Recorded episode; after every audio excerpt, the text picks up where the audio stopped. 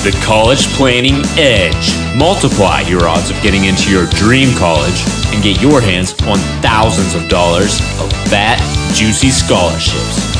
Brought to you by Lockwood College Prep, helping college bound families get the edge in college admissions, financial aid, scholarships, and test prep.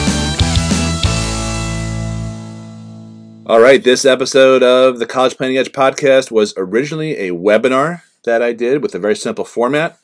I asked everyone in the beginning of April 2021 to submit their burning college question, meaning questions about getting into college, about paying for college, about photoshopping for college.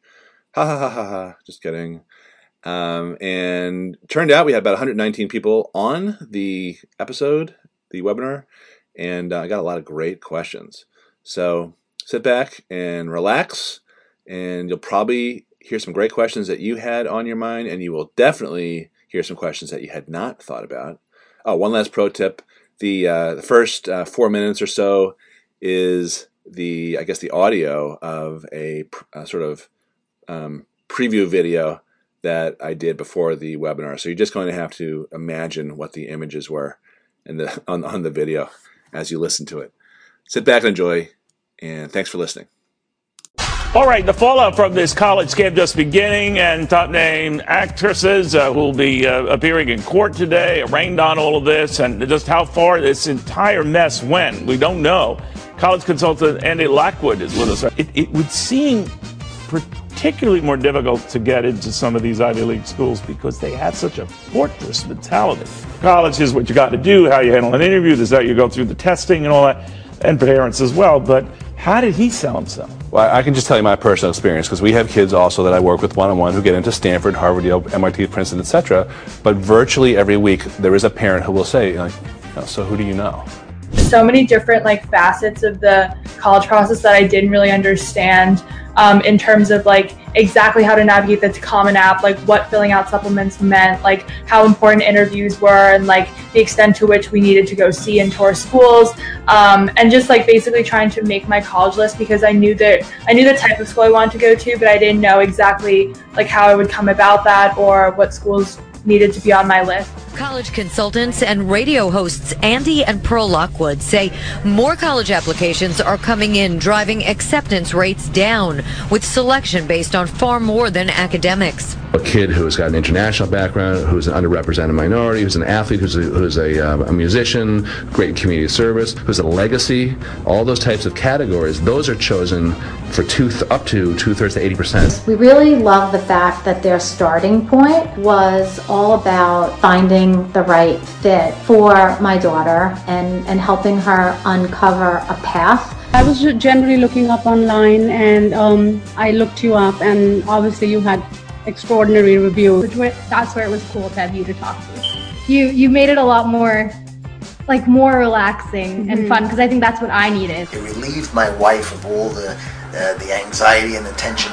Everything was taken care of. It was almost like take me, take me wherever you want me to go. I'll go, and it turned out it turned out just perfect. Colleges bargaining more than ever, says college advisor Andy Lockwood, who just penned a how to negotiate in what he calls a banner year for haggling. The colleges themselves are scrambling to hit their enrollment targets. Andy Lockwood is a five time best selling author, speaker, and internationally renowned expert on college admissions and financial aid whose advice has helped more than 7,907 families from coast to coast and outside the United States maximize their odds of admission to highly selective colleges and comfortably afford tuition without having to cut back on their current lifestyle or sacrifice their retirement. He is the leading expert on how to negotiate with colleges. Andy and his wife Pearl Lockwood own Lockwood College Prep in Long Island, New York. Pearl and Andy are talk show entrepreneurs, show hosts, and podcasters, and have been featured multiple times by local, national, and international media, such as the Wall Street Journal, Fox Business News, CBS, and even Netflix. The Lockwoods clients include high income business owners, student athletes, divorced and separated families, high school principals, superintendents, college professors, accountants, and lawyers who value unvarnished, occasionally blunt professional advice. Andy is the creator of the P4 system, a different, backwards, comprehensive approach to college planning that helps select families optimize their odds of admission to great colleges that will help launch their children for success post college while paying wholesale prices, even if they think they can't qualify for any financial aid. Call Andy, get some good advice. Uh, you really have nothing to lose because. Uh, it can only save you money on tuition. I meet people all the time who are uh, supposedly college advisors, and uh, what I see over and over again is that many of them collect uh, a person's money, and uh, the child ends up at the college that he or she probably would have ended up on his own. Uh, but in your case, uh, I saw I saw real results. What is your crystal ball saying about tonight's webinar? Oh boy, it's going to be a good one.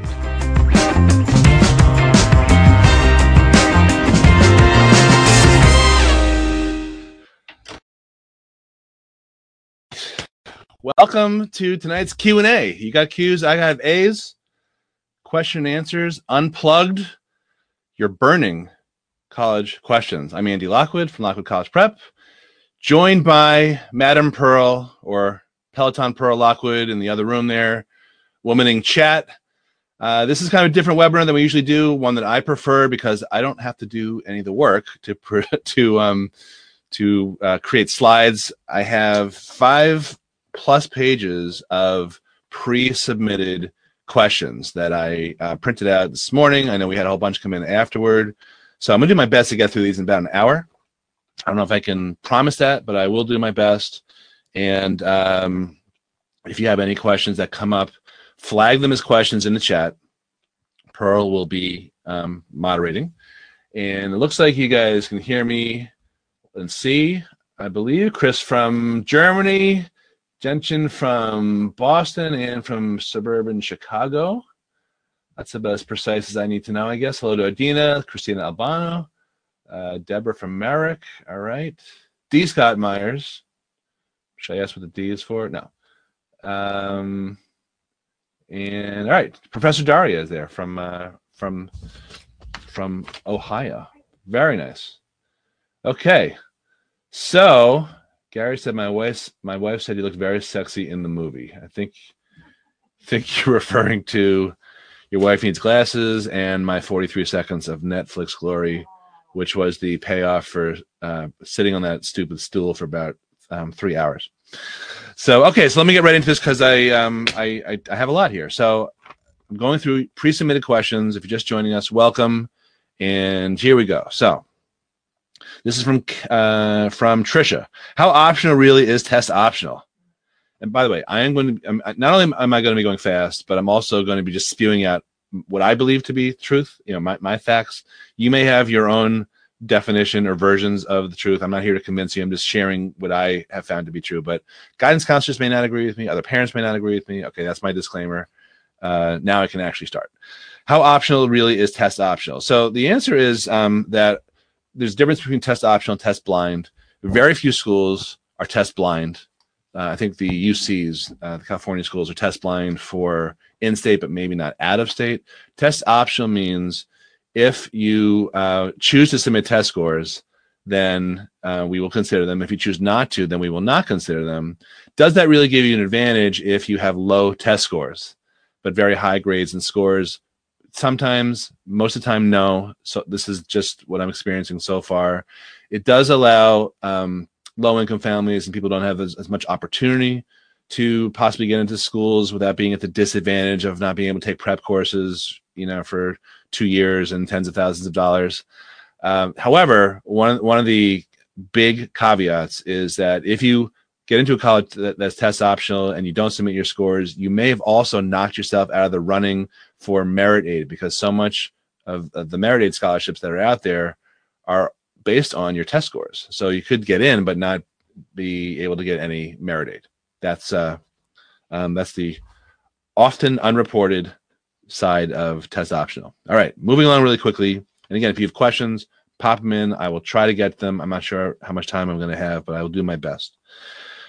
Okay, this one's about extracurricular activities, and we had a few about extracurriculars. So, extracurricular or volunteer activities, especially face to face ones, have been extremely limited over the past year How can we maximize on an application what my child has been involved in? So, um, so, so similar questions were about um, what can I actually do for extracurriculars because it seems like everything's been shut down. I can tell you generally that um, the, the kids are going to look the best on college applications and frankly internship interviews and job interviews will have something to say when they are uh, when they're asked what did you do during the shutdown?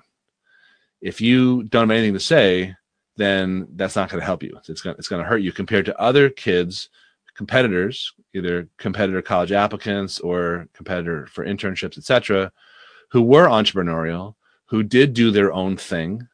Um, so I can tell you, you know, in our own family, uh, my daughter Lizzie, she over the summer, this past summer, she worked for, um, volunteered for a doctor and gave um, COVID tests at, at, senior citizen homes with uh, two of her friends. So that wasn't, you know, so easy to to do or to find, but she found a way, and that's, um, th- I think that's what we all need to be telling our kids to do is to think entrepreneurially and show initiative um, because a lot of kids won't. So it's really an opportunity. It's not so much of an obstacle as it is an opportunity, at least the way I think. Uh, Sonia, will 2023 applications be back to normal, quote unquote? Uh, I don't think they will.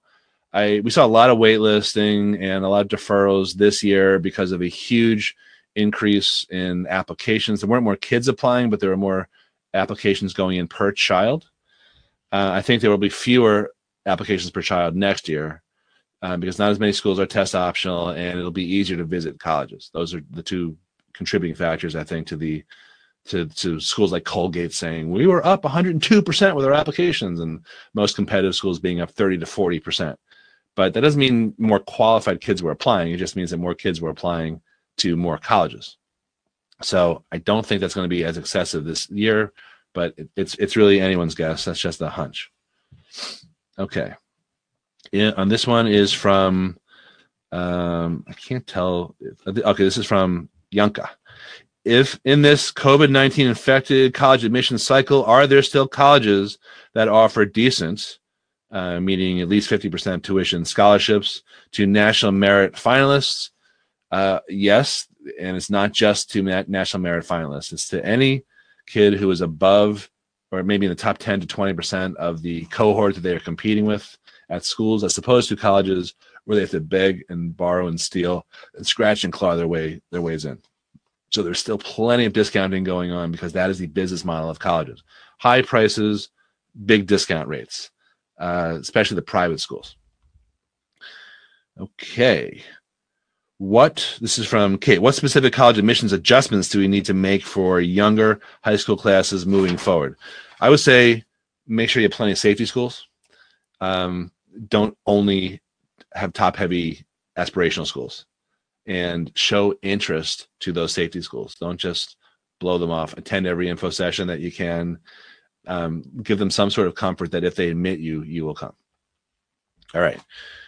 Um, M PK. It seems like uh, that's all I got for a name. It seems like colleges now want to know whether you will attend before they extend an admissions offer. Yeah, that is true. It's not really a now thing though. It's it's been the last ten to twelve years easily. Um, is applying early decision to a reach school the best strategy over the next few years, assuming you're willing to pay, uh, w- willing to be full pay? Uh, I have very mixed feelings about going early decision to a reach school because on one hand, I never want to tell someone that I'm working with, you know, um, don't bother or I don't want to burst the bubble. But on the other hand, frequently the discussion is, well, do you want to use your early decision chit, so to speak, on a college that admit that you have a two percent chance of getting in, or is is that early decision ticket better in uh, used by um, a school at a school that you have a fifty percent chance of getting in? So it's a strategy thing as well as a bubble bursting uh, type of uh, discussion. Dawn, how do you select safety schools? Well, um, our, I don't know if this is how does one select safety schools or how do you, you know, how do I select safety schools? I'm narcissistic. I'll start with I. Um, I you know, we, we select schools in general that are reputable across a cluster of majors that each of our clients is suitable for from our uh, one-on-one career counseling that we offer. Even though we're college advisors, our- process is much more about what college prepares you for, not the actual four years of school, but the 40 years of school. One thing I always say to kids is like, look, if you just spend all of your time pick, picking great schools, quote unquote, whatever that means, and getting you know kind of mired down in how many times should I take the SAT or you know what should I write my essay about? You know, all those things are important, but those are sort of like lower level tactical as opposed to higher level strategic things. So I always say like, look, you wouldn't rush to the airport without any clue where the flight was going, right? So so let's talk a little bit about where that flight could be going.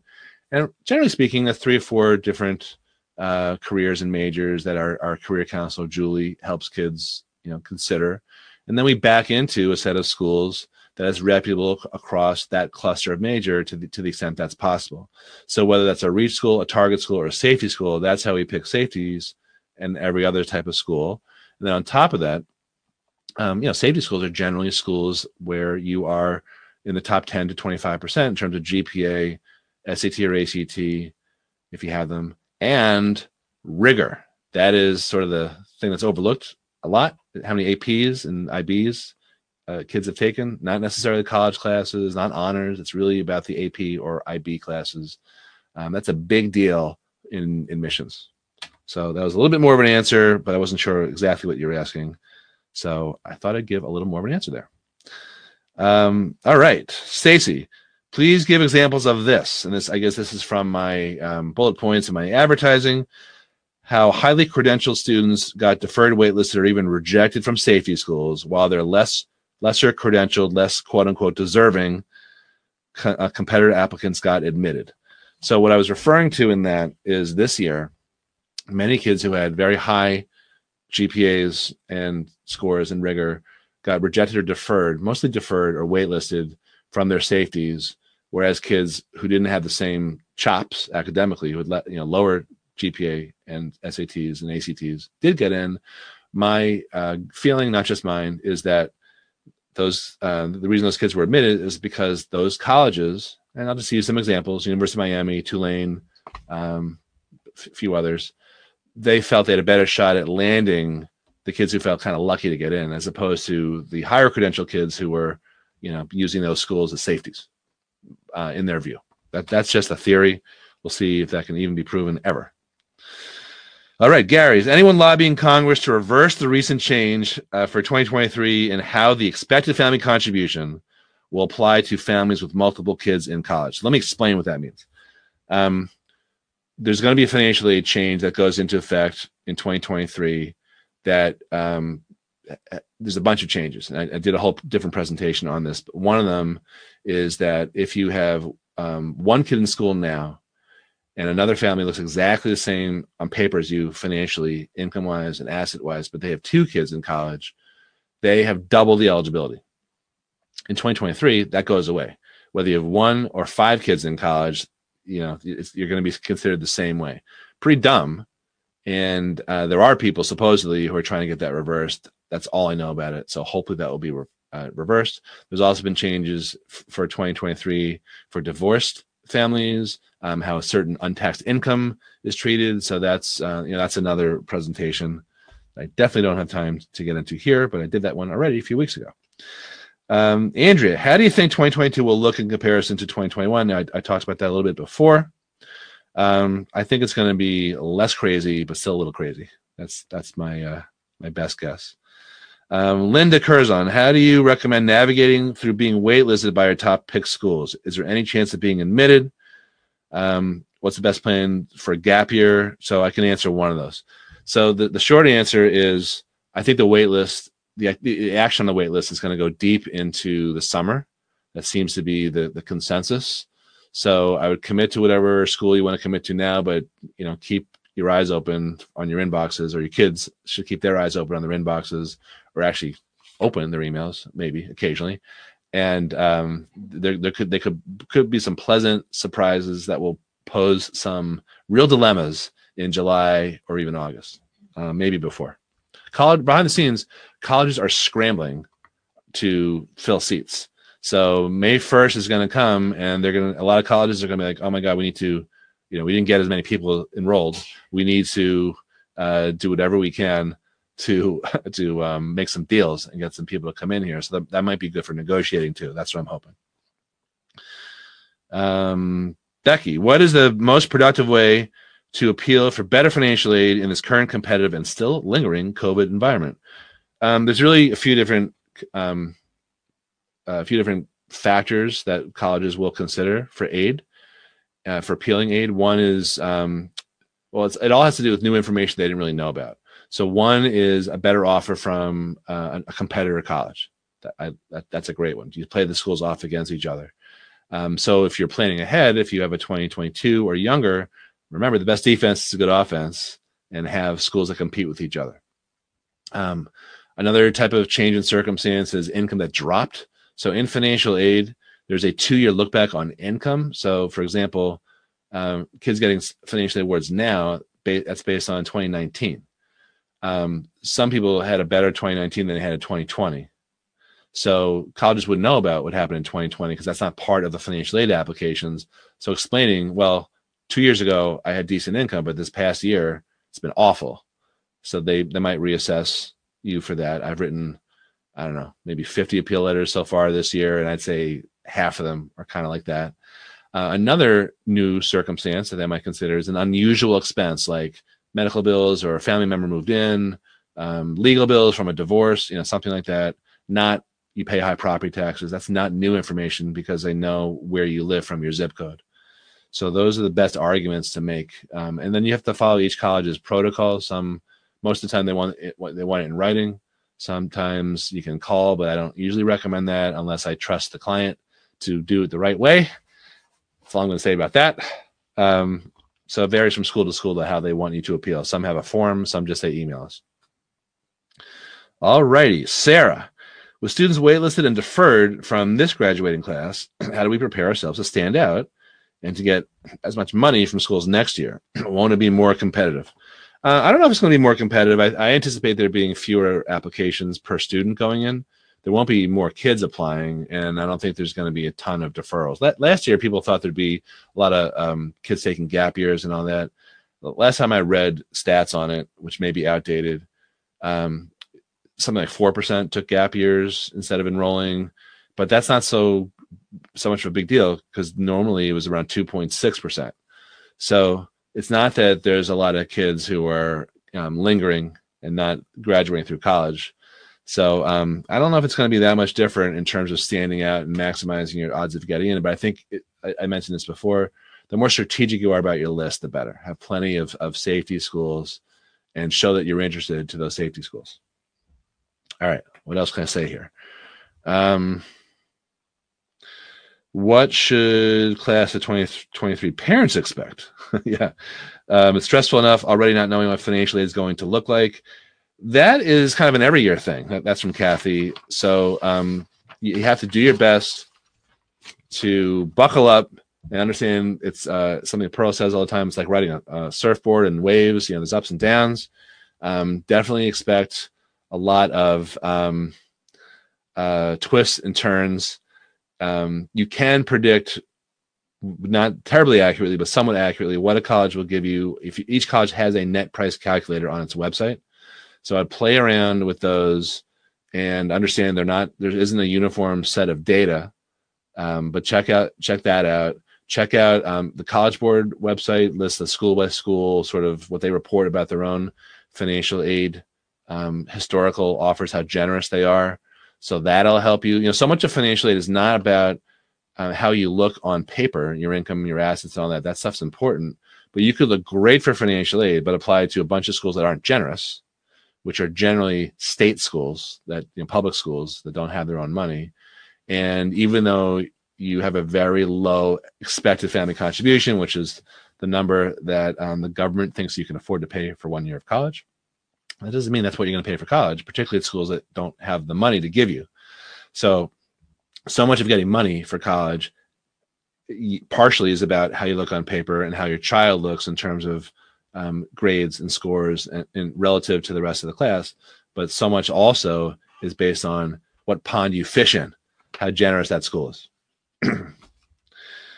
uh, Susie, realistically, how many colleges should a student, uh, class 22, with great credentials apply to with a crazy low admit rates for 2021 and safety schools rejecting those kids aren't they forced to expand their list yeah i um i think that you should have um at least 10 to 12 schools and, and possibly more if you're applying to a bunch of ivies i hate to say this but um even more uh, i don't recommend that normally but um you never know with the ivies so a lot of kids apply to all six ivies uh that's a lot of essay writing i mean i, I had a kid this year um, great guy. He wrote more than 70 essays and he stopped counting. And I don't blame him. Um, David Greenberg. Oh, nice. Professor. Professor Greenberg. Um, are the safety schools from our day really now reaches? yeah. So, um, so, so, we went to high school together, uh, Newton North High School, right, right outside of Boston and um, Northeastern University is a great example of of what uh, Dave was asking about because um, when we were growing up in the 80s, I think Northeastern admitted 90 percent, and and now their admit rate is below 30 something. It might be in the 20s, it might be even less. Mostly because they figured out not just Northeastern, but a lot of these schools, BU, um, uh, who else? Tulane, uh, a lot, lot Miami they, they learned how to play the game for rankings and solicit more and more applications, which in turn made them more selective. So uh, the great there's a great article that I would recommend to anyone um, in Boston Magazine from maybe 10 years ago. It's called "How Northeastern Gamed the Rankings," and uh, it's really the story of how they you know kind of reverse engineered how U.S. News and World Report does the rankings and the, the they went out to improve their rankings and that is why many safety schools back in the day are reach schools now and that is weird even for me and for pearl even though we've been in this you know, i've been doing this like 21 years uh, it's still weird for me so i admit that um, maria university of california system is meant to serve the top 10% of california students how do you avoid this year's bloodbath for the class of 22? All campuses but UC, Merced, or Reaches are targets for this year's results. Help.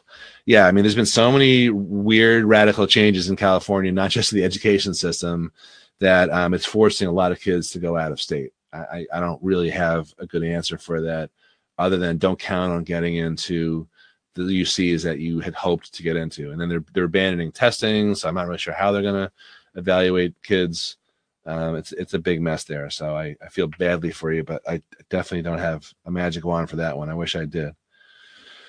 Um, okay.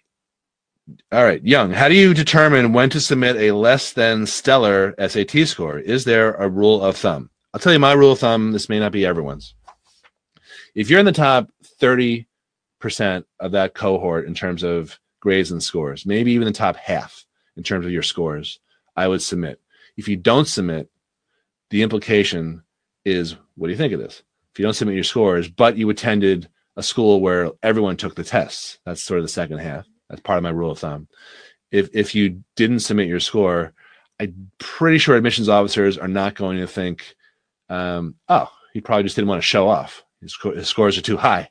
It's it's it's it's obvious the reason you didn't sub- submit scores. Um, if you attended a, a district where people could take scores. Now, um, the previous question was from someone in California. I had a client just talked to him yesterday. He I mean, he got into his top choice school, but he was over six in terms of taking SATs. That's uh, Pearl, John uh, Hendrickson. Yeah.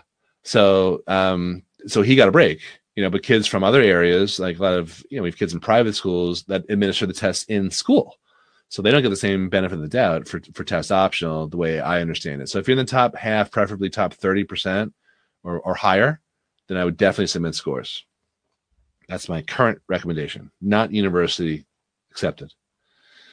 Okay, um, Pam, are SUNY colleges, state of, of New York, state universities of New York, going to be test optional um, for the next admission cycle? Uh, not that I know of. No. Um, Helen Chen was the percentage of highly credentialed applicants for this cycle who were waitlisted or rejected actually higher than in the 2019 cycle and prior. Um, my understanding is yes, by far. And what were the primary drivers behind this behavior of admissions teams? It's not really their behavior; they were just swamped by applications. Um, that's why. What's that, Pearl? Oh yeah, right. Um, Pearl made a good point. International students, right after the election, they flooded the uh, uh, uh, colleges with, with um, applications. And remember, we're, we're in an era of like budget cuts for colleges. So there were all these, in- in- you know, all these colleges reported these huge upticks 30%, 50%, 102%, but they didn't hire more admissions officers. So they didn't have enough time to go through the applications either. That was another reason. Jenka, are the chances of admissions improving for marginal students who does not need financial aid? Um, I think you're asking if you don't say that you need money, if you say, or you you indicate you don't need money, will that help your chances of getting in? In most cases, yes, either a little or more than a little. Uh, except the need blind schools, which tend to be the most competitive schools, so a marginal student may not be applying to those. So that can help. Um, having um, having uh, being a full price person at any given college, roughly twenty five to thirty percent of the families pay full price. So colleges need them to survive, and, they, and, and in fact, they subsidize the other seventy five percent. So it's a good thing. All right, M. Uh, mm. In, I'm using myself. In view of the new topsy turvy world, what do you think is the most important criteria that will determine admissions, um, namely GPA test scores, etc., extracurriculars? Um, in order, it's GPA rigor and test scores. Most colleges still want to see test scores. Then it's like everything else, uh, recommendations, um, extracurriculars that demonstrate character, that demonstrate initiative and leadership stuff that not everyone else does, atypical activities, um, how you show interest to the college. Everything is important, but the big three are GPA, rigor, meaning APs and, and IBs. If you're just joining us and you're keeping score at home, and um, and test scores for most schools. Alrighty, Tonia. Uh, if admissions next year being impacted by COVID kids taking a gap year. What do you think the COVID gap year influx will run? Its when do you think the COVID gap year influx will run its course? Yeah, I was saying before, um, I don't think it's as pronounced as a lot of people thought. So uh, I'm kind of, I'm kind of um, over it a little bit. okay, all right. Moving along. Just- I just have to make sure um, that I don't answer the same questions twice. That would be dumb. Pearl, you doing okay in chat there? Okay. Melissa, for fall 22 applications, how will schools view extracurricular activities when many haven't happened and students are burned out and unmotivated? Um, I said this earlier in a different way for a different question. The answer is uh, everyone's in the same boat. So if you can, if your kid can suck it up and do something that is atypical and shows initiative and think entrepreneurially, that is a huge advantage. So, uh, so do that instead. um, I didn't say that you know my advice would be easy to follow, but that that is definitely the best advice I can give for that question. Paul, my daughter's on the freshman wait list for um, Baruch. Blah, blah, blah, blah. Do we accept another SUNY and then if Baruch accepts, decline the first one? Yeah, sure. I would definitely cover your bases and accept the offer that is your current best choice. Um, that is related to a question that I've gotten about double depositing. So a lot of colleges say you can put your housing deposit in, and we expect you not to do that to any other uh, any other college. And that's probably the party line for what's ethical. What I want to suggest, and this is, I'm an amateur ethicist, to be clear, so you have to govern yourselves accordingly. But I would suggest is that perhaps your highest duty of loyalty is not to the college um, or to your high school guidance counselor, but to your own family. And um, I just can tell you in the past, I know a lot of people who put in deposits in more than one college and they don't get caught or they hopefully don't get caught. Um, so, what I'm getting at is uh, govern yourselves accordingly. I know I said that before, but um, if you do decide to put down deposits at multiple schools, I, as an amateur ethicist, will not join you. I mean, will, will not um, judge you. Did I mention before that this is a non-refundable free workshop? So um, yeah, so that reminded me right there. That prompted me This is a free, non-refundable workshop. Exactly. Um, Molly Fallon, I talked to your mom today, and your dad was too busy. He's playing golf. In case you're wondering, uh, Molly, are you better off submitting a less than average test score or no test score at all in this new test optional world? Molly, I expect you to crush the SAT. Don't talk. Don't think like a loser, Molly. I'm kidding. Um, no, I, I think it's a school by school choice, and I mentioned that before. If you're if you're at the middle to top of the range, I would submit. If not, I would not submit. Um, Molly is a great student, and she's going to do very well. Just to be clear, Brad, with more colleges moving to permanent test optional, um, that's I don't think that's the case, by the way. So I question your premise, Brad. Uh, feisty, um, non-refundable. Uh, how much? Uh, how much more important will GPA be? Yeah. So, so, um, oh, then, then, then, uh, Brad is talking about how great his high school is. Okay, good and great grade deflation. Yeah. So if you don't submit scores, that by just mathematically, um, that makes every other part of your application, you know, much more important. So, um, you know, including recommendations and rigor, etc. So uh, colleges, for the most part, are temporarily test optional. They're still playing around with it. Um, very few are test blind, like the UCs for out-of-state kids. So I would I would count on um, submitting if you can. Hector, how accurate is the information on IPEDS versus the useless zeroed out information on the CDS for most top tier and IB institutions? I don't even know what either of those is. I I'm sorry. I'm probably going to sound ignorant here. Um, so I, I don't know if it's information on admissions results. I assume that's what it is. I, I generally go by what's what colleges report themselves. There are ways to skew the stats, but they um, you know they will report their admissions um, percentages. I saw something from Boston College the other day. They're you know, one one of our clients, uh, Chris Couch. I don't know if she's watching tonight. She posted something in our client only um, Facebook uh, secret page about um, how BC. Per, I don't know if you saw this. BC was bragging about how they, you know, had, had more applications than ever and the most diverse class ever. Yeah. Did you see that? Right.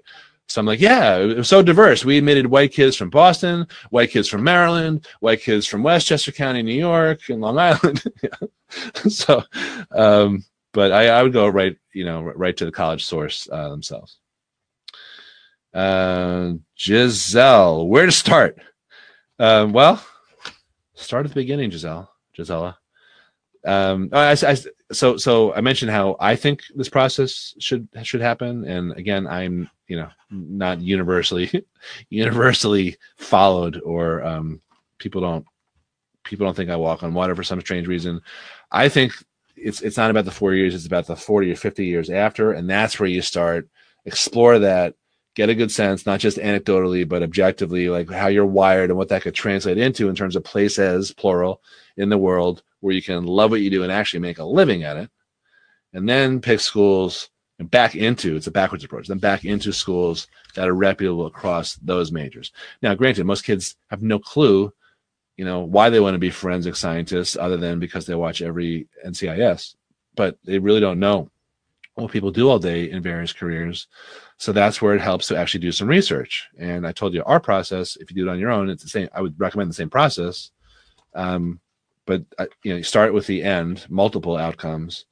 Because uh, if you don't do that, then you know a lot of people they switch majors once or twice or three times, and wham, you're on the six-year plan at 75 grand a pop or you know you major in something that you know no employer is going to value and uh, you end up you know w- you know coming out of college after spending three hundred thousand dollars and you're working Chipotle something like that. So that's why I think starting at the end is where to start. All right share. Douglas um, what do you think about going the community college route and then transferring to a UC in California after two years um, I think it's a good. I think everything should be on the table. I really do. It's a big. It's a big money saver.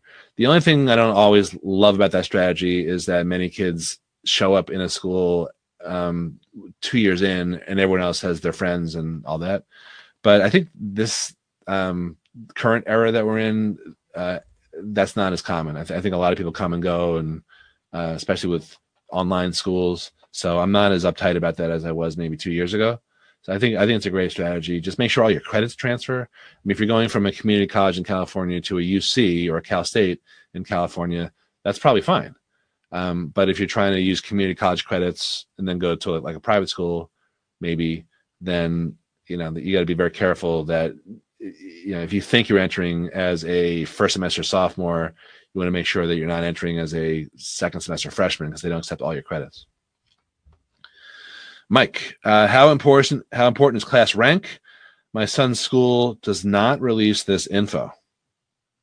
Um, most colleges, most high schools don't do that anymore, so it is much less important. Okay, so don't worry about it. Dan, um, by the way, I think Professor Greenberg um, was either number one or number three in our class because his twin brother was the other one or three. Yeah, and uh, um, that's that's what I recall. Correct me if I'm wrong. Um, I was not number two or or, or anything else. Uh, Dan, no standardized test scores. Why?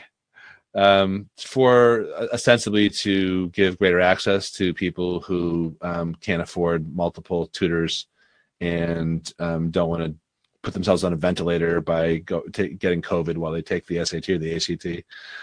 Um, Iris, divorce, remarriage. How will this affect financial aid? When you remarry, uh, assuming the kids, are, you know, you're the custodial parent, which is another definition um, that's changing in 2023. I'm not going to get into that. It's not, I'm not teasing you. I just want to stick to the question here. How will this affect financial aid? Your new family, if you are remarried, your new household income and everything counts. It's not just about you. Even if your new husband uh, or spouse, I should say, in this politically correct world, um, even if your new spouse has no legal or ethical or moral obligation to uh, provide for your um, your your kids, your birth kids, uh, he still will. In this case, uh, the spouse will still be factored his income in essence. So may defy common sense, but there are good arguments such as you're sharing expenses. So that's the way it is. All right, moving right along.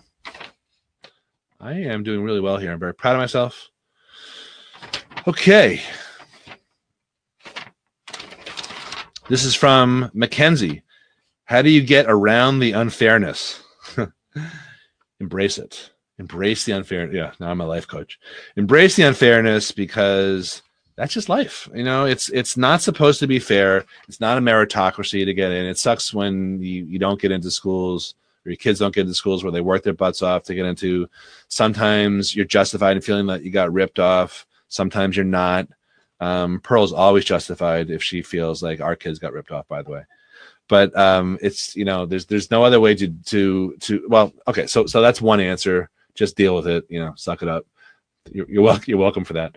Um, non-refundable. Same joke. Uh, the second thing is just remember that there, there is like literally no correlation between where you go to school and how successful you're going to be. Literally.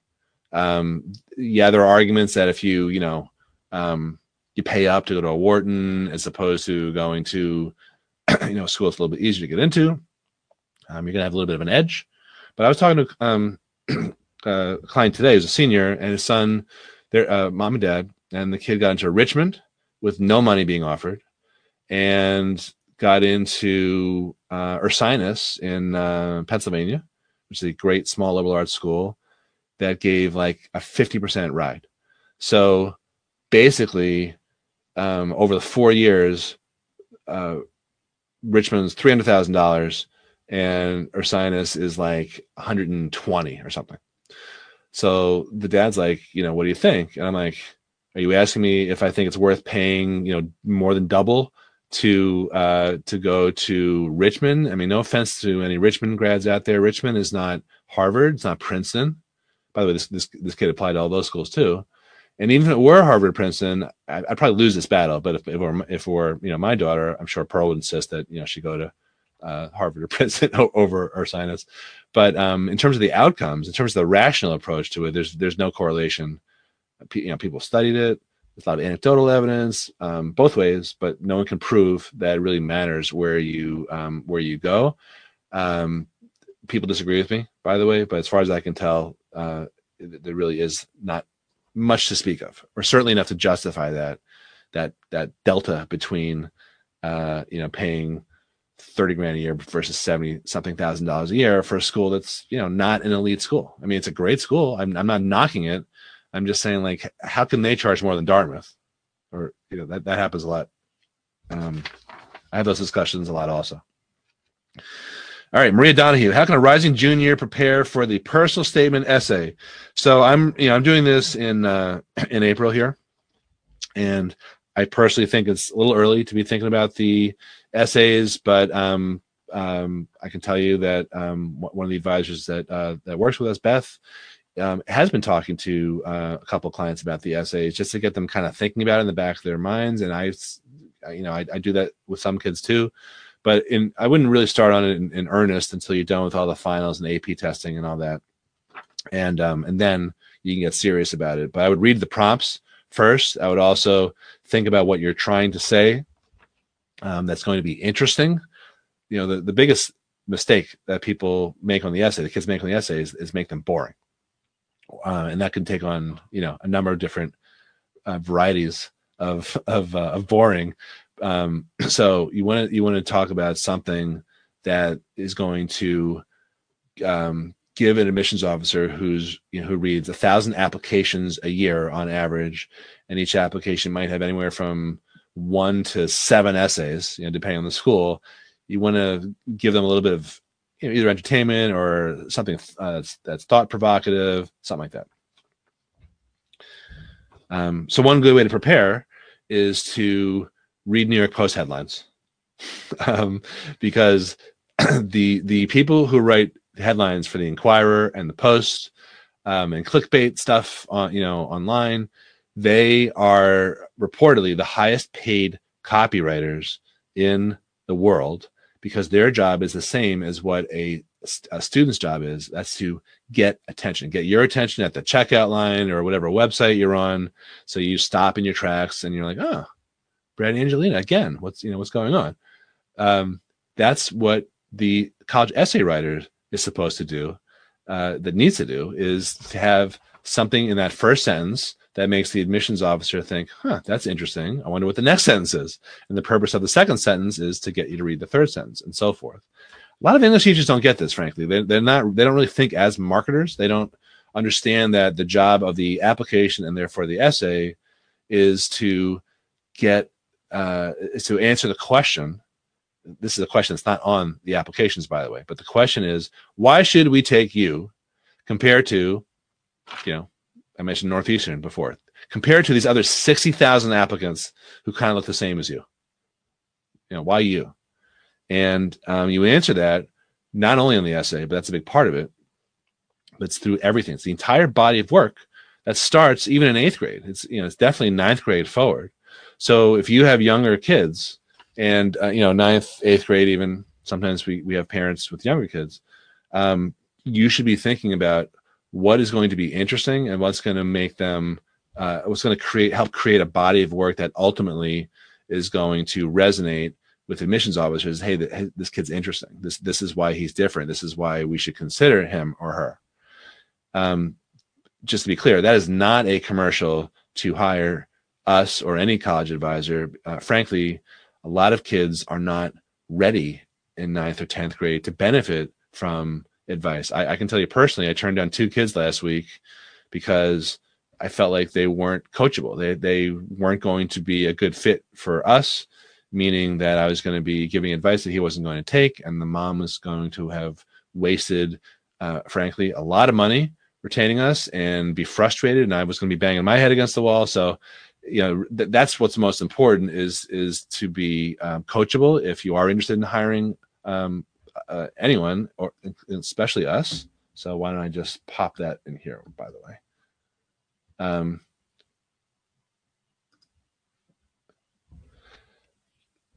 most kids aren't really mature or young enough to be able to um, to be able to benefit from that. But that doesn't mean from hiring someone. But that doesn't mean that you can't start thinking that way. Uh, you don't need a professional, you know, hired gun uh, to necessarily, you know, to to help you with that. Your whole body work starts in ninth grade. What happens with a lot of kids and, and parents is they had that college meeting in 11th grade and they find out, oh, this is now you're telling me about all the stuff I should have done from ninth grade forward. And then, then it's too late because you've done at least 50%, usually more, of what's going to be judged when you apply to college.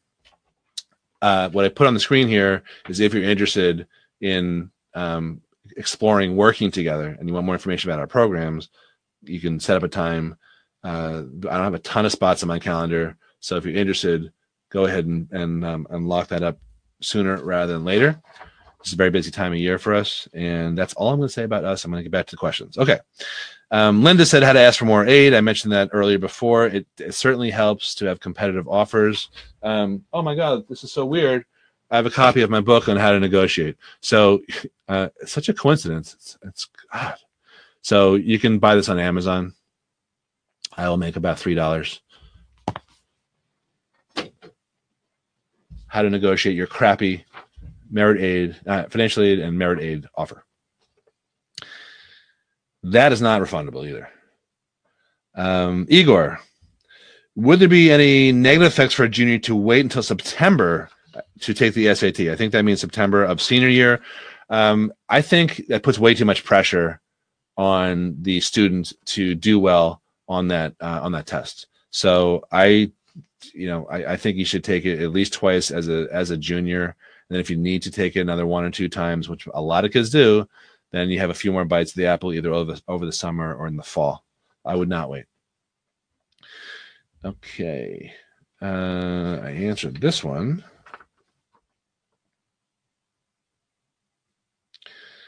Um, Allison Gardy, if so much doesn't make sense about the admissions process this year, what does make sense and what can we expect over the next two years? So I actually think it does make sense given you know my understanding and how I'm trying to trying to um, explain it to to you guys.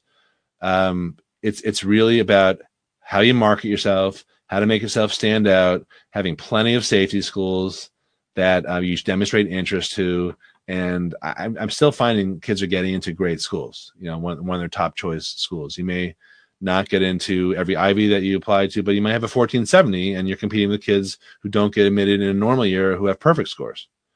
So uh, I, I don't really feel that um, that that a bunch of qualified kids did not get into schools that they should have gotten into so far this year. I, the jury's still out. So I, I think it's, um, I actually think it's just a continuation of a, of a trend that's been happening, you know, for probably 15 years. Um, Deborah, how do you build a list of colleges from nothing? um, well, I, I, mentioned this before. We we do it backwards. You know, we think about careers, then back into schools. That's how we do it. Plenty of people do it differently. None. Um, several competitive colleges have declared test optional for the following year. Should we expect the same result, higher applications, and more competition at selective schools? Um, yeah, I do. I, I think it's going to be not as quite as much, but yes. Um, Daria, Manova. All right, uh, Professor Daria. Uh, gap year versus transfer. Uh, I, am going to interpolate what the question is. Um, you're weighing uh, whether to a gap year versus transferring. I, I, think there's something to be said for both. Uh, I do think that um, a gap year student is usually a little bit more interesting to an admissions officer because it shows, you know, have you spent time outside of school to kind of, you know, develop yourself and personal qualities and uh, and, all that. Whereas someone who transfers, it's still valid, especially if you kick butt at the first um, the first school that you attend. But uh, I see I see the arguments for both. It really depends on um, on each child. Uh, Daria's Child is like a genius off the charts, genius, and he'll be you. He will do great wherever he goes, whatever he does, whatever he decides. But consider both for sure. Um, Rika, how many schools will class of 22 students have to apply to get into a school they are interested? Yeah, I my, I'm going to say my my rule of thumb is going to be 10 to 12 at least, and maybe a few more. Chris, with all the changes over the last year, especially with students now studying more online, what do you foresee as the future majors which will give students the best return on investment? So, um, yeah, I, I don't think that's really based on the changes. I think I think the majors that that that help do the best are the ones that promote critical thinking, which are usually considered uh, like STEM. You know, STEM majors seem to do a really good job um, with with critical thinking. There's something called the the the CLAT, the Collegiate Learning Assessment Test, that actually um, measures kids' improvement in critical thinking from freshman year to sophomore year, I think, and then all the way through to, to senior year. And the majors that actually do the best um, overall are STEM fields, but also stuff like history, philosophy. Um, you know, those, you may think, well, what's someone going to do with a history degree? You've got to also intern and get, you know, do get a real life job experience along the way. But learning how to think um, in, in college is uh, is really the best major. So I don't think that has been changed by coronavirus other than just to emphasize the networking. You, you, probably need to do a lot more networking than you thought you had to do before, but that doesn't, I mean, that doesn't mean that before you didn't have to do the network, networking. So hope that's a good answer. Non-refundable. Laura, um, what's the right number of colleges to apply to? Answer that. What makes a school a target in addition to being in the ballpark for GPA grades? Does it need to accept a certain number of percentage of applicants from your state? So target school generally is uh, generally is um, evaluated or or people think of target schools as based on your academics. Uh, I agree to, to, to a large extent. Um, I don't think it has much to do with kids from your state unless you're applying to schools like um, North Carolina, which admits 87% or something like that um, from or 83% from in-state, and only you know only 17% from out of state or whatever whatever the numbers actually work out to be. So you can look at their averages and think okay it's a target school but in reality the um uh, the, the the gross median for everyone is, is kind of a skewed thing because kids from north carolina have an easier time slightly easier time of getting in than out of state kids. So geog- geography doesn't usually uh, come into play when you think about targets and safeties unless you're, uh, you're, you're applying to a school like that that that really it's very competitive and really favors kids from in-state. Um. Okay, I must. I don't know the answer to this, but I'm gonna read the question. Uh, what percentage of Ivy slash MIT slash Stanford early decision kids were minority, first generation college versus prior years? Um, my understanding so far is that it is roughly the same, and it's not just um, those categories that have an edge for early decision. It's also legacies and recruited athletes that that have an edge. So I don't get the impression that those percentages um, increased much, if at all. If they did, it was a little bit, but I don't. I don't. So far, I don't know. Diane, um, do you see that children who go to high-ranking private high schools have a significantly higher chance of getting into an Ivy League college? Yes so it's true. Yeah, I mean that that's the thing. Um, um, a lot of people don't really understand that uh, certain high schools are feeder schools into Ivy League schools. So I'm talking about uh, Andover and Exeter and uh, Choate and Harvard Westlake out in LA and Noble and Greenough in uh, right right near where I grew up in Newton. Uh, these are these are schools that send dozens of kids um, to super competitive colleges. And it's not necessarily that these kids are are smarter or test better. It's just that the high school has a relationship, usually deserved, I will say, for having a rigorous curriculum, but also wealthy parents and perhaps um, alumni of, of those colleges. So yeah, there's definitely an edge at many private schools. It's not a rubber stamp. But uh, if you look at the numbers, they are very at Ivy League schools. The admissions rates are very skewed toward these feeder schools. Hmm. All right, Bart. if the paradigm for admissions has shifted in the post George Floyd era, with a heavy emphasis on giving minority students even more of an advantage, what can Pearl be quiet? She's God. Are you watching Fox again? Okay. Okay. Just get out of the the uh what is it called? The, the echo chamber. Quiet. Um she, that's not all she watches, okay, just to be fair. Uh with a heavy emphasis on giving minority students even more of an advantage, what can parents and students who are not minorities do to get into top colleges? Pearl, you want to answer that one? So, so this is a non-refundable workshop, and it's uh, not politically correct. Um, the short answer is um, this is about colleges having their own institutional agendas, and it's not just about admitting um, minority students. It's also about stuff like wealthy parents and legacies and all that. So um, I think the best thing you can do is just understand the rules of the game and not be shocked that just because you have super high grades and scores that you didn't get in because it's not a meritocracy. It's but a lot of it is about some of the stuff I talked about before. It's how you market yourself. So it's about um, strategic and um, uh, atypical student activities that start early, not in 11th grade. Don't be a born again junior. You know, start in ninth grade or 10th grade. So you have consistent atypical student activities, which I call CASA, consistent atypical student activities.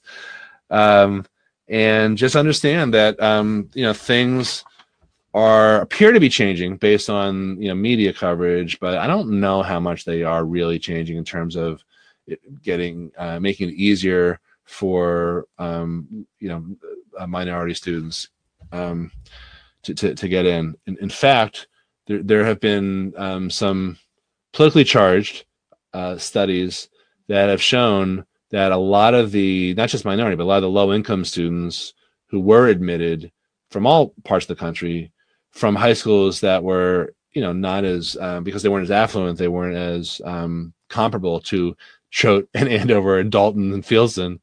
Um, those kids, even though they were admitted, a lot of them don't really do well in, in these colleges because they're not prepared. It's not an intelligence thing. It's just it's just because they didn't go to these elite high schools.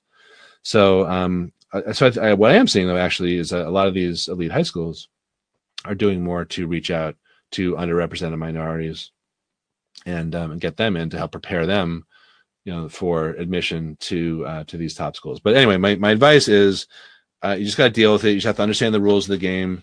Um, the earlier you start trying to distinguish yourself on paper, you know, from um, from the other competitors of all you know colors and creeds and shapes and sizes, uh, the better. But um, I, I don't think a lot has changed despite the media coverage. That's that's my call so far. Kate, how should kids approach not being able to visit colleges? Some kids are going, but we aren't well, let's hurt our kid next year when he applies. I think you um you you you get a break because again, it's not worth going on a ventilator um, to visit colleges, even though I don't really think it's that binary choice. Um, but um, they they're they're going to be, and they started to let these colleges have started to bend over backwards to figure out how to get people to visit colleges because that's when they that's when they close. That's when they close customers. So um, so as soon as you feel comfortable, I would I would do my best Otherwise, there's a lot of online things. Just do the online info sessions where you register, the virtual things. Um, so they see that you're interested and they see that you're serious. And it's creepy. They track everything. So keep keep in mind. Okay. Um, Jefferson, is it taboo? Okay, I mentioned this before. This is a great question. Is it taboo to make deposits from multiple schools and then cancel and lose the deposits to accept a school from the wait list? So the party line is don't do that. Colleges hate that.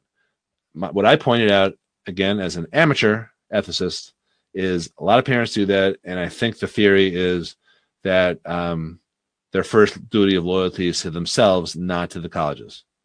So you, you you know, you decide what's what feels right to you, and I don't judge. Pearl, do you judge? Sometimes. Sometimes. Okay. I judge too, but not not for that issue. Um, that's very honest, Pearl.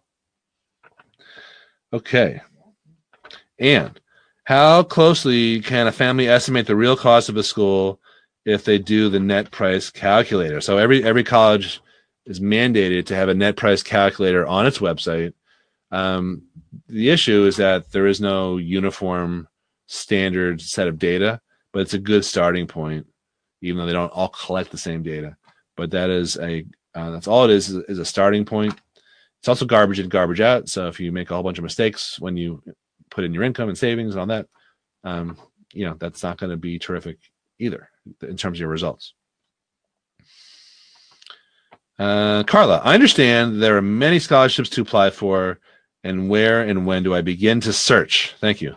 So, um, we have a scholarship search specialist, and what I can tell you is what she specializes in is um, finding scholarships that are uh, that match up with a kid's interests. So that's the first step is understanding interests, um, activities, things that you know, that are um, uh, particularly to them, like volunteering or scouting, but also to their parents uh, in terms of her- heritage, employers, um, you name it. It's it's, it's like a, a, a comprehensive profile that you should really be thinking to cast a wide net, and then looking for s- scholarships that are maybe not as super competitive as the ones that are listed on all those websites. So um, those tend to be the local scholarships or or niche scholarships to those special types of categories that I, would mentioned before. I think that's the best way. I wouldn't spend personally. I wouldn't spend a lot of time on FastWeb or scholarships.com or any of these sites that um, purport to have scholarships. Some are legit. Some I think are just collecting your name and email so they can market other stuff to you after they sell your name. And um, some of them are scams. I just don't know which is which. Never pay um, for some sort of scholarship search engine. Okay. Uh, Randy, if you are accepted into one major program at a university, how hard is it to switch to a different major program once you get there? Uh, well, that is a school by school um, policy, also. That is, um, um, some schools make it very hard. Like if you're trying to switch from North, uh, uh, this is another example from Northeastern. Actually, if you're trying, uh, if you're trying to switch from engineering to finance, um, I've had kids tell report back that Northeastern said, "Okay, great, um, but all those credits that you earned are not going to uh, apply to your finance degree. So it's an extra semester you have to take."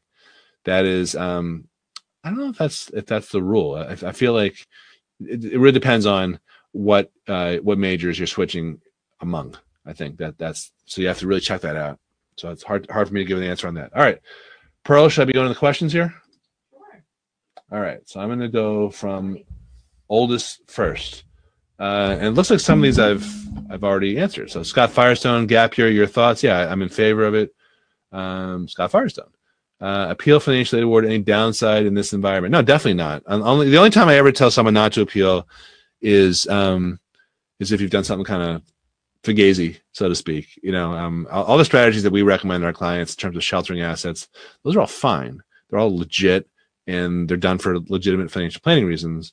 Um, however, sometimes people forget they uh, not our clients, but they forget they um, had money lying around, or you know. So if you're going to open Pandora's box, I wouldn't do that. And that's a question about the net price net price calculator's accuracy. Mixed. Uh, ben, how do you know which majors are reputable at a college? Thank you. Yeah, there there is no um, I wish there were an easy way to do that, but I, I consult several different sources. Um, you can look at, uh, I think you can look at um, payscale.com. Forbes, I think, has some good information on that. I use my own sort of, you know, semi proprietary lists and publications that uh, I resort to. Um, I wish there was one database, but Forbes is usually pretty good. Question from fellow North alum Heidi Gash. Uh, how do you show that you are interested? Hi, just fake it. Um, I know you hate these things that I do, but just oh oh oh, interested for college. Um, yeah, you you have to uh, sign up for all these info sessions, and you got. And if you can't visit, I would suggest you visit. But if you can't do that, you have to um, do some outreach to these. If they send you an email, click on it. Not you. You know, um, this is for kids. Click on the email. They see where you go. You know, they, they see the landing page that they set up for you to go. Then they see where you went from there so there there are sort of creepy things like that that um, you know we're in the world of like big data and Moneyball comes to uh, college admissions. They they're tracking everything. So uh, just be conscious of that. Uh, follow them on social. That's another that's another one.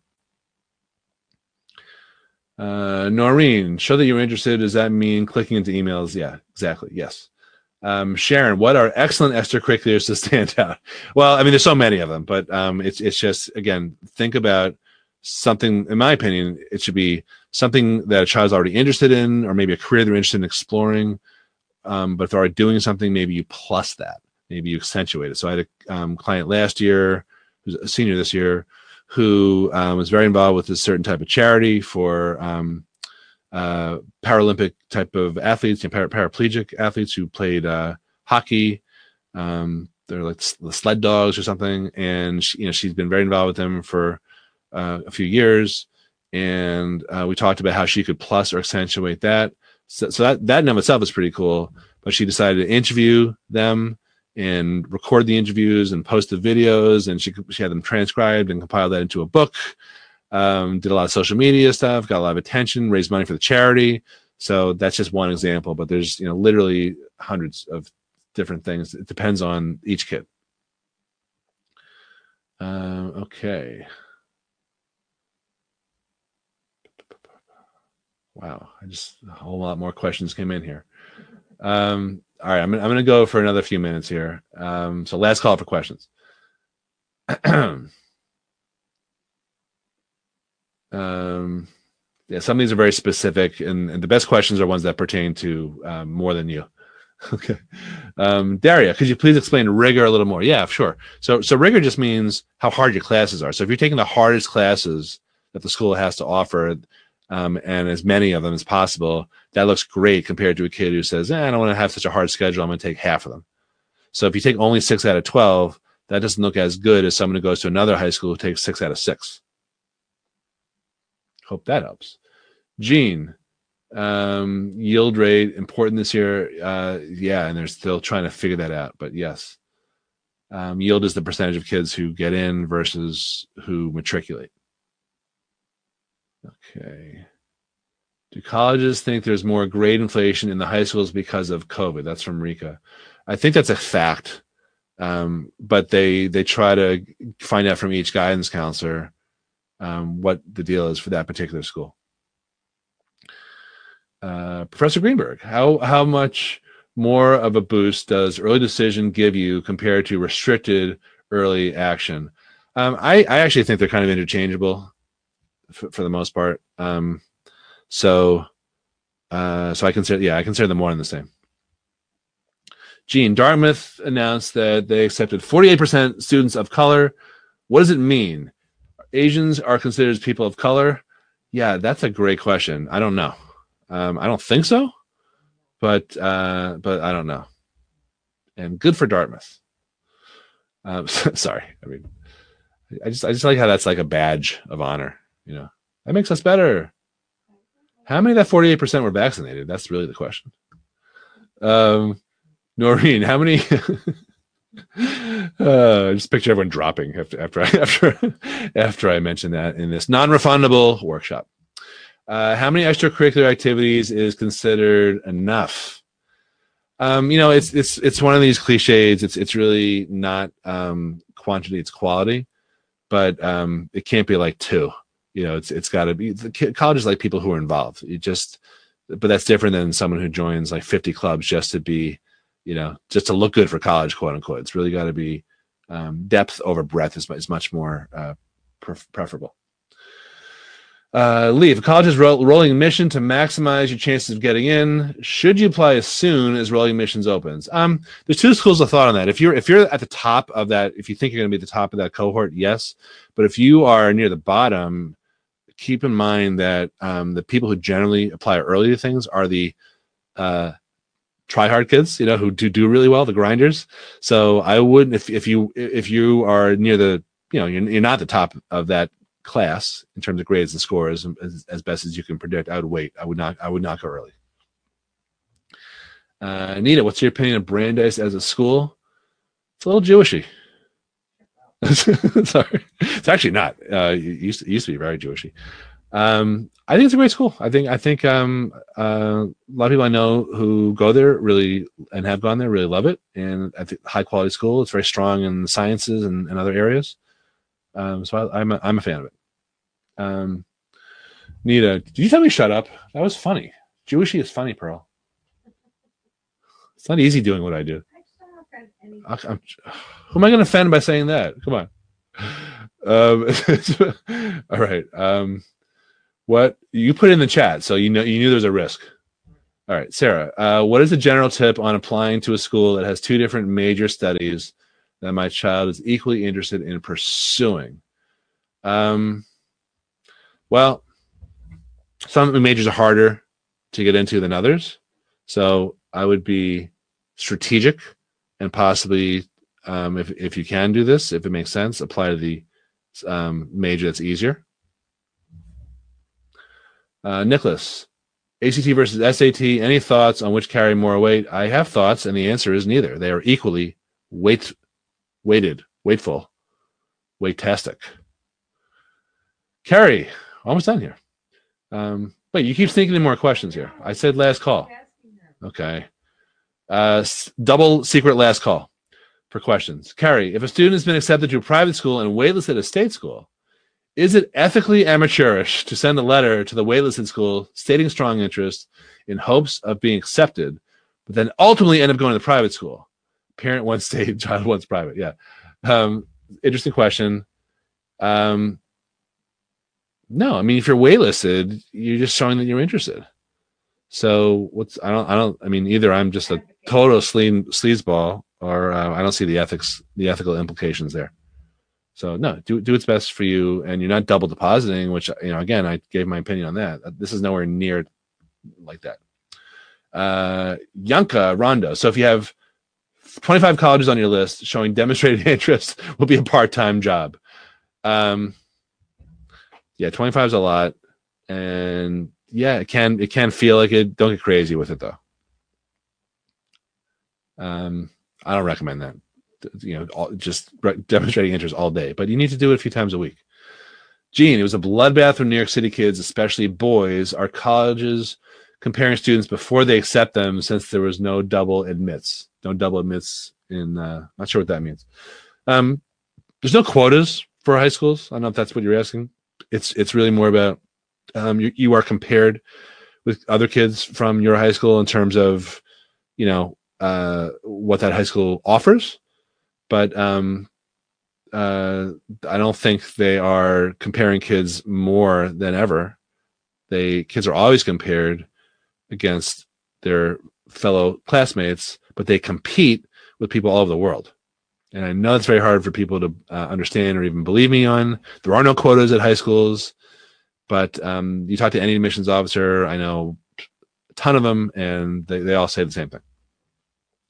All right. Uh, Adrian asked a question that a lot of people had. I answered this before. What if extracurriculars are limited due to COVID? You need to think out of the box. You need to get entrepreneurial. Um, Villanova or Binghamton? I, I can't answer that one. Uh, Bill, thoughts on negotiating a financial aid offer with a need-based only school versus a need-based and merit-based school where the merit uh, add additional savings and guaranteed all four years. Yeah, I would I would just go for it. I mean, the, the need-based school may not uh, be able to to compete with a merit offer that's for all four years but it's a new world out there. I would always try. There's no downside. You know you, you, you just money is money. So who cares whether they call it need based or merit aid? We see that mixed and blurred uh, to be you know to be nice all the time. So um yeah so so just just go for it. All right. Uh last question from from David. Were I was I surprised when he's he's he's taking a shot at um, our class president Mirsky, who is it's see that's what's not cool about that is that there's no way he's even on this to defend himself. So um so I'm going to dodge that question and um and say goodnight to everyone. And thank thank you for uh, participating. If you have any questions, set up a time to speak, or you can shoot us an email. Uh, really appreciate this. is always fun for us to do. Speaking on behalf of Pearl, who's in the background cackling. Um, so so uh, we'll keep in you know keep an eye out for another one of these soon. We have a few more planned coming up uh, this month and throughout the spring. All right, have a great night. Bye bye. Thanks for listening to the College Planning Edge podcast. For more information about our inner circle group coaching membership, which is a great way to dip your toes in the water of the whole college planning morass um, and get access to our double secret software, College Guru software that helps you create a strategic list of colleges and identify fat, juicy merit aid and need based aid opportunities, as well as some other benefits. Check out the Lockwood Inner Circle at lockwoodinnercircle.com and use the coupon code podcast for 50% off the first month's membership. Thanks for listening.